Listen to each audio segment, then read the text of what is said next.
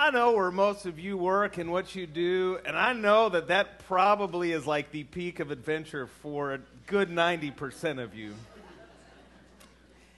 I mean, let's be honest. It doesn't take a lot of courage to uh, get up in the morning in most of your houses. It doesn't take a lot of courage to get to breakfast. It doesn't take a lot of courage to pour yourself a cup of coffee with or without a lid. I mean, it doesn't really take a lot. And for most of us, it doesn't take a lot of courage to get in the car. It doesn't take a lot of courage to drive the same road back out to the same place where we do business.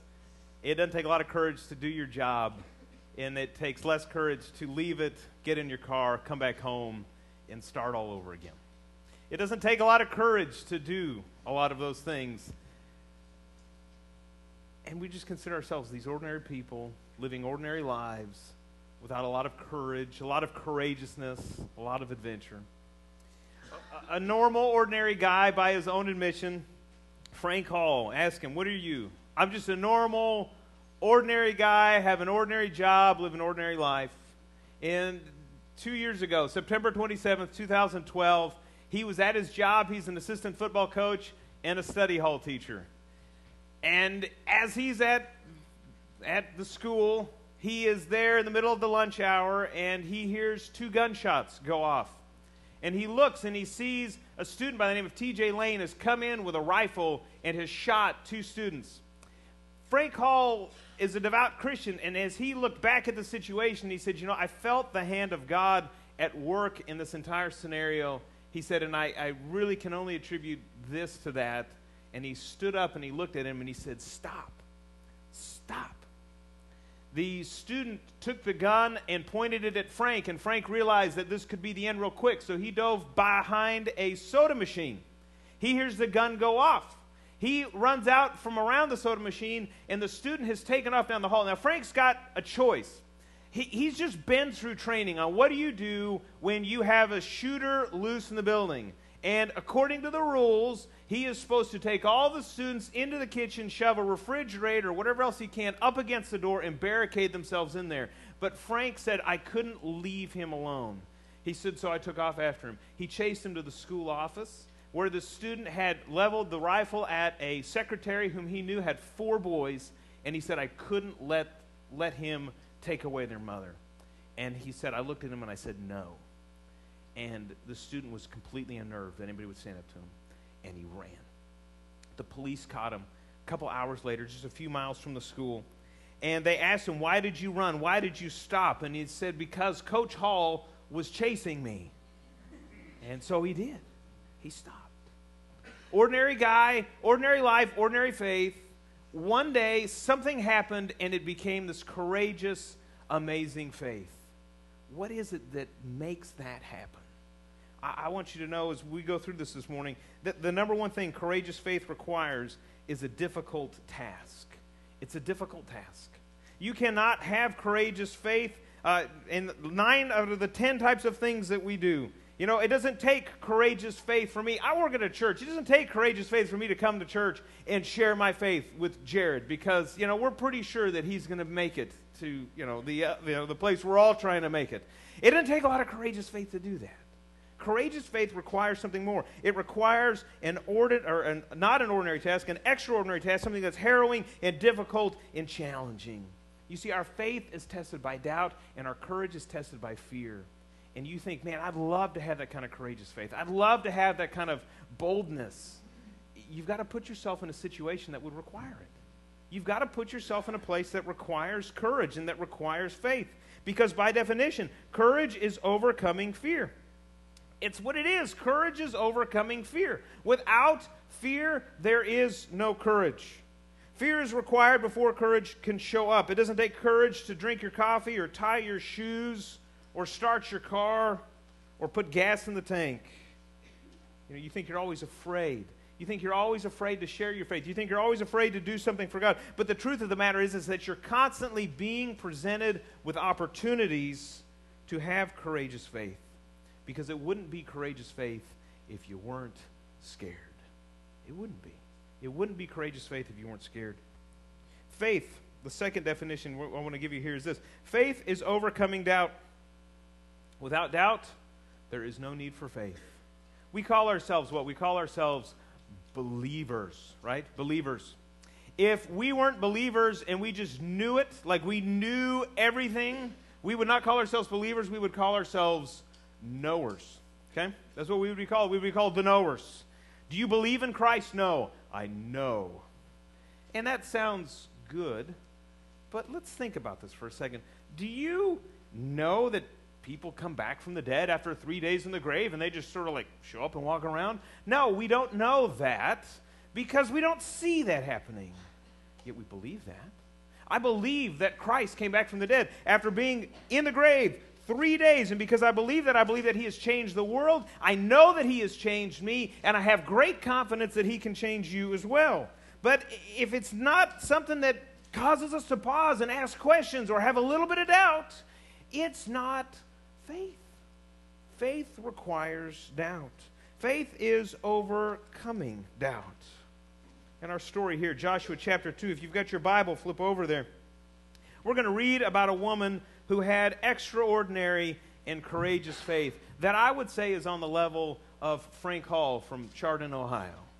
I would say that Rahab is a woman of faith that we could all stand to model our lives after. And just like Frank, she is faced right here in chapter 2 with an extraordinary task, a very difficult and frightening situation. Let's look here at the text, Joshua chapter 2, verse 1. It says, Then Joshua, son of Nun, sent two men secretly from Shittim as spies, saying, Go view the land, especially Jericho. Notice, Joshua sends in secret. Verse 1. Uh, it says, They went, entered the house of a prostitute whose name was Rahab, and spent the night there. The king of Jericho was told, Some Israelites have come here tonight to search out the land. There went the secret. Then the king of Jericho sent orders to Rahab Bring out the men who have come to you, who have entered your house, for they have come only to search out the whole land. But the woman took the two men and hid them. She said, True, the men came to me, but I did not know where they came from. And when it was time to close the gate, uh, at dark the men went out. Where the men went, I, I do not know. Pursue them quickly, for you can overtake them. She had, however, brought them up to the roof and hidden them with the stalks of flax that she had laid out on the roof. And so the men pursued them on the way to the Jordan as far as the fords. As soon as the pursuers had gone out, the gate was shut. I, I know that if you've been in church for a while, you've heard this story like 300 times. And I want you this morning to just, let's pause here. Let's not finish the story in our minds. Let's just pause right here and consider what's happened so far. All right? Rahab is a prostitute. That's what the text says. Uh, her house was likely also an inn. And everybody that goes to church goes, What is it with these Israelite spies sent on a mission from God? The first place they go is the house of a prostitute. Let's think about this for a second. If you are a spy and you're going to take over a city, you're going to want to go to some place where you're not going to be seen, where people don't want to be seen or to see. This is an ideal place for them to go hide. This is an excellent place for them to go on the bad side of town, the wrong side of town in some dark place and just lay low and see what they can figure out. This is an ideal place for them to be there. Rahab does not really know much about these men, I suspect. She maybe has guessed that they're not from around here, but where they're from and what they're about, I suspect she has less of an idea. And so, right here, we see that Rahab is now faced with a situation. She's got these men, these Israelites. And the text will go on to say that she's heard about them. And she's heard about their God. And in this moment, all of a sudden, the king's officers, the police, show up at her door and say, Listen, we know that two men have come to your house. Where are they? Now, let's just put this in perspective. She is harboring the enemy. This would be on par of you taking Al Qaeda operatives into your house and hiding them in your closet when the federal agents come looking for them. This is what this would be equivalent to. Now, this is frowned upon. Okay? It's frowned upon. We call it high treason. High treason through the years and centuries and decades and millennia has been frowned upon and usually punished pretty severely. You commit treason in America, it's a capital offense. You commit treason in Jericho, I suspect they don't just say, hey, next time, maybe don't keep spies in your house. If we could do that, that'd be great. No, when you keep spies in your house, they put you to death, and they do it in a painful and a public way. This is what Rahab is facing. I suspect she's not normally on the good side of the law. So we've got this woman who lives on the wrong side of town, who doesn't have a great social net, probably doesn't have a lot of connections in high places, and all of a sudden the police show up and they say, Where are these men? And she's got a choice. Do I play it safe and just say, Hey, listen, here they are, and why don't you make sure you take good care of me? Or does she say, No, I don't know where they are. I don't know where they are. And that's what she does. In that split second, this courageous faith rises up inside of her. And she says, No, I don't know where they are. She says this before she makes the deal. If you've been in church and you've heard this 300 times, you know how the story ends. She brokers a deal with the Israelites. And they say, All right, our life for your life, and, and you can be safe. She doesn't know that when she makes a deal with these guys. She's just going out on faith. She's taking a chance it's a risk. Was she afraid? I can't imagine she wasn't. But she believed in God more than she was afraid. And, church, let me tell you, that's what transforms our fear. Our fear is transformed when our faith in God is greater than our fear. And often, what makes that decision, whether your faith is greater than your fear, is one simple decision to act. The decision to act makes the difference. Are we going to act and have faith that is greater than fear? Or are we going to allow our fear to win out? Rahab chooses faith. And in that moment, not only does she just does her fear transform into her faith, but she is changed. This is that second point there in your bulletin. Without courageous faith, we remain who we are. But with courageous faith, we become who God calls us to be. Without courageous faith, you stay who you are, doing what you're doing. But with courageous faith, God gets a hold of you and does something amazing. Let, us look through here the text, verse 8. Before they went to sleep, she came up to them on the roof and said to the men, I know that the Lord has given you the land, and that the dread of you has fallen on us, and that all the inhabitants of the land melt in fear before you. Does that mean her? Yes, she is afraid of the God of the Israelites. For we have heard how the Lord dried up the water of the Red Sea before you when you came out of Egypt and what you did to the two kings of the Amorites that were beyond the Jordan, to Sihon and Og, whom you utterly destroyed. As soon as we heard it, our hearts melted, and there was no courage left in any of us because of you. The Lord your God is indeed God in heaven above and on earth below. Now then, since I have dealt kindly with you, swear to me by the Lord that you in turn will deal kindly with my family. Give me a sign of good faith, that you will spare my father and my mother, my brothers and sisters, and all who belong to them, and deliver our lives from death. The men said to her, Our lives for yours. If you do not tell this business of ours, then we will deal kindly and faithfully with you when the Lord gives us the land. It's right here that Rahab's life is changed. Before courageous faith, Rahab, the text says, is simply a prostitute. That's it. That's the descriptor. That's who Rahab is and how she's known. Without faith, Rahab was lost. Without faith, Rahab was defeated as part of the defeated city of Jericho. Without faith, Rahab was outcast. Without faith, Rahab was sinful. Without faith, Rahab was afraid. She was afraid that one day her luck and her looks were going to run out. And then what was going to happen to her? This is without faith. But with faith, everything changes. With faith, Rahab becomes a respectable and married woman. We know that because the text tells us. It goes to length as you get to the book of Ruth and then to the genealogy of Jesus to let us know that Rahab is a great grandmother of King David and a great, great, exponentially great grandmother of Jesus Christ himself.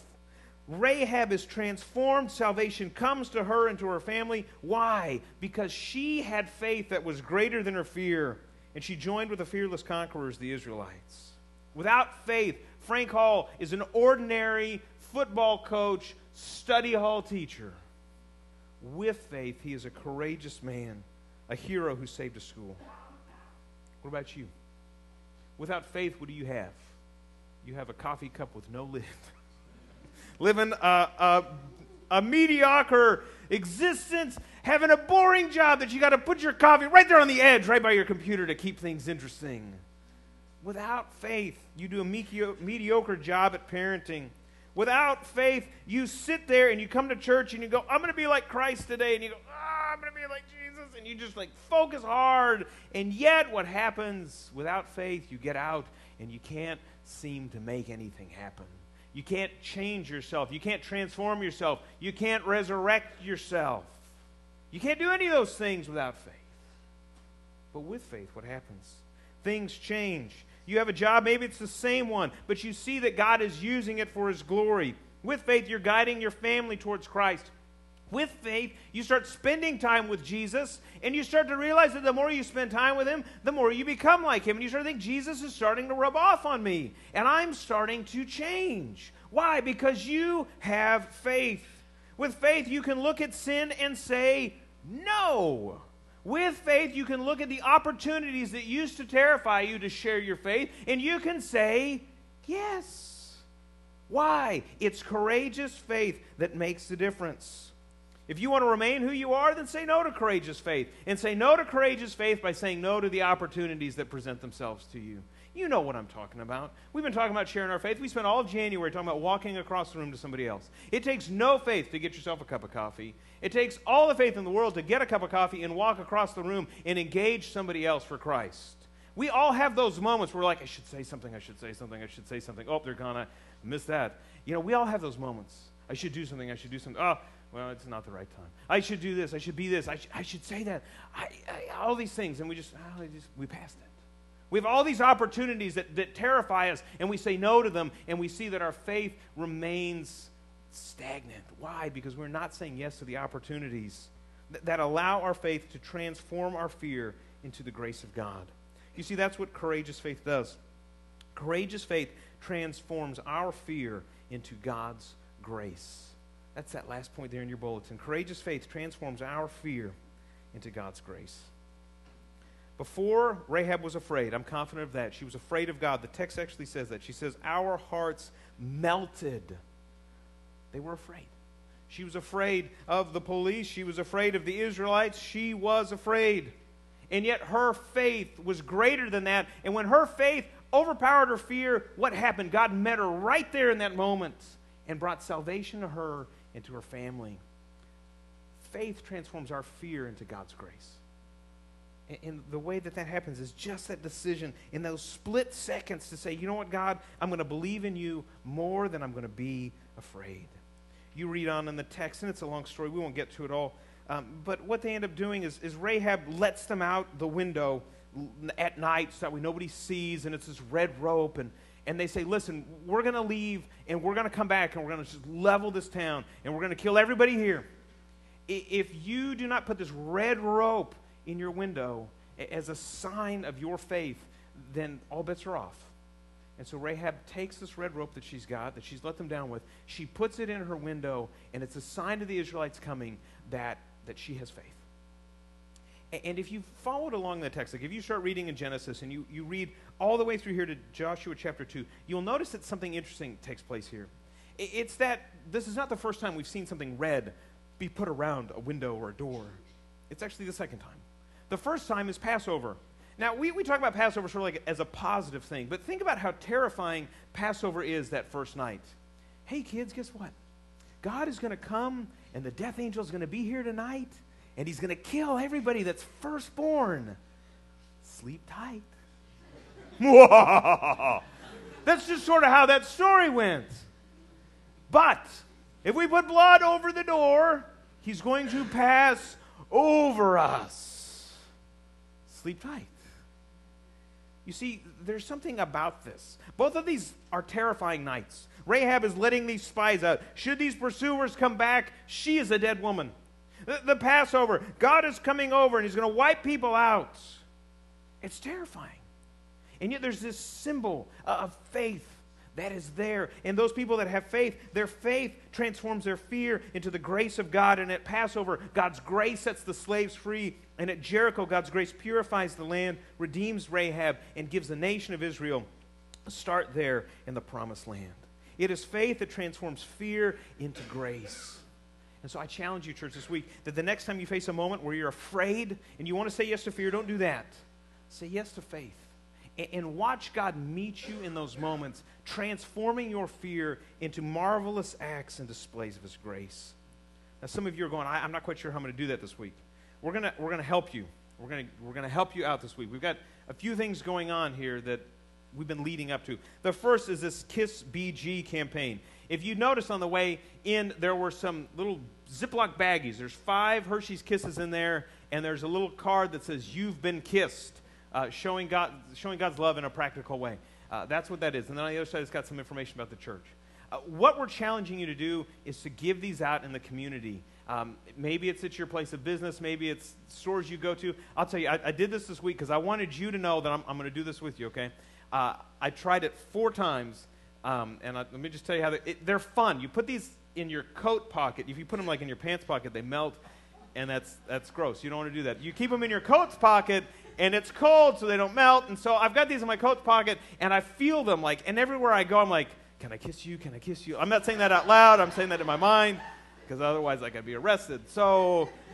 So I'm, I'm at different places. I'm at the hospital this week, and uh, the receptionist is there, and I needed a room number, and I said, uh, I said, hey, hey, thanks a lot. Here's, here's a little something for you today. And she looked at it and she's like, oh, this is great. Thanks so much. And then I, I got up to the floor and there was a nurse there and she was wore out. And I was like, hey, you having a rough day? Here, here, a little chocolate helps everybody. And she's like, I don't eat chocolate.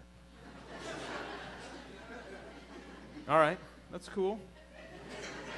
Me neither. That's why I'm giving it away. Um, and then I went to Walmart, and this poor woman had been like pushing carts in, and she was like ancient. And I felt for her and I said, hey, a little something to brighten your day. I can't take things from people.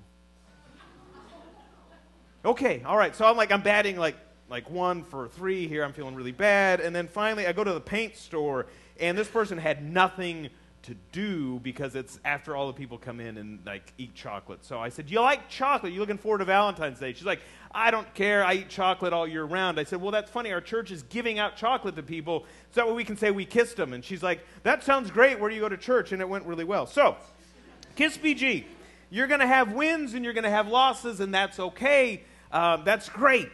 But it's a chance for you to try it, and I'll tell you, it's, it's an incredible amount of fun to go out and try to look about and think about the ways that you can engage people uh, in the community. Maybe it's a place you work, and you can do something nice. Jared will have some ideas in a video we're going to show later.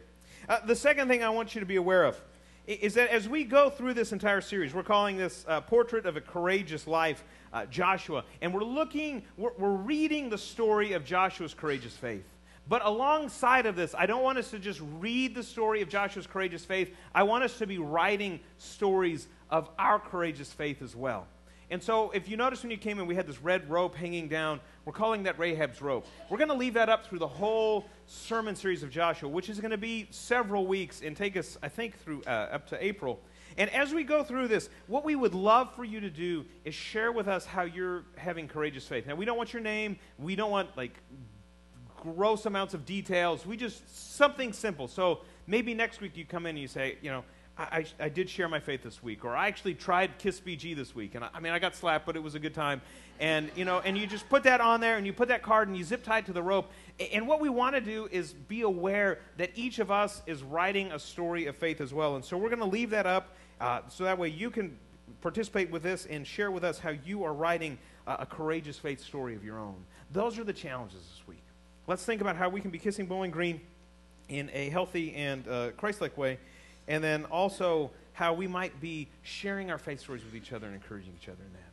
That's the challenge. Because when we are willing to take that step and move out on our faith, even in the midst of fear, we find that, that faith transforms our fear into the grace of God. And I think you'll find that to be incredibly true and exciting in your life. Let me pray for you. Gracious Lord, we come to you now, and we confess that maybe we've been a little less like Rahab and maybe we've not been as courageous as Joshua. But Lord, we would really like to be. And so, Lord, this week, would you transform our timidity and would you transform our fear into grace and to power? Lord, Lord, would our faith in you be stronger than our fear? And when we say yes to the opportunities that you put before us, God, God, would you meet us there so quickly that we don't even have time to, to second guess ourselves? We pray that you'd be at work in us through all these things. It's in the name of Christ we pray. Amen. Now, some of you, uh, your courageous faith story is, is about to get started, hopefully. And you've never been baptized into Christ. And today, your courageous faith story would be to step out on faith and to receive Christ. And every week, we give you an opportunity to respond to that. And this morning, if you do, we'll invite you to come forward. Um, others of you, perhaps God is working in you, and you think, you know, I need to make a commitment, a courageous commitment to God in some way. Maybe the Spirit's put something on your heart, and you need to share that with the church. We'll invite you to do that here too. Why don't you stand as we sing the song?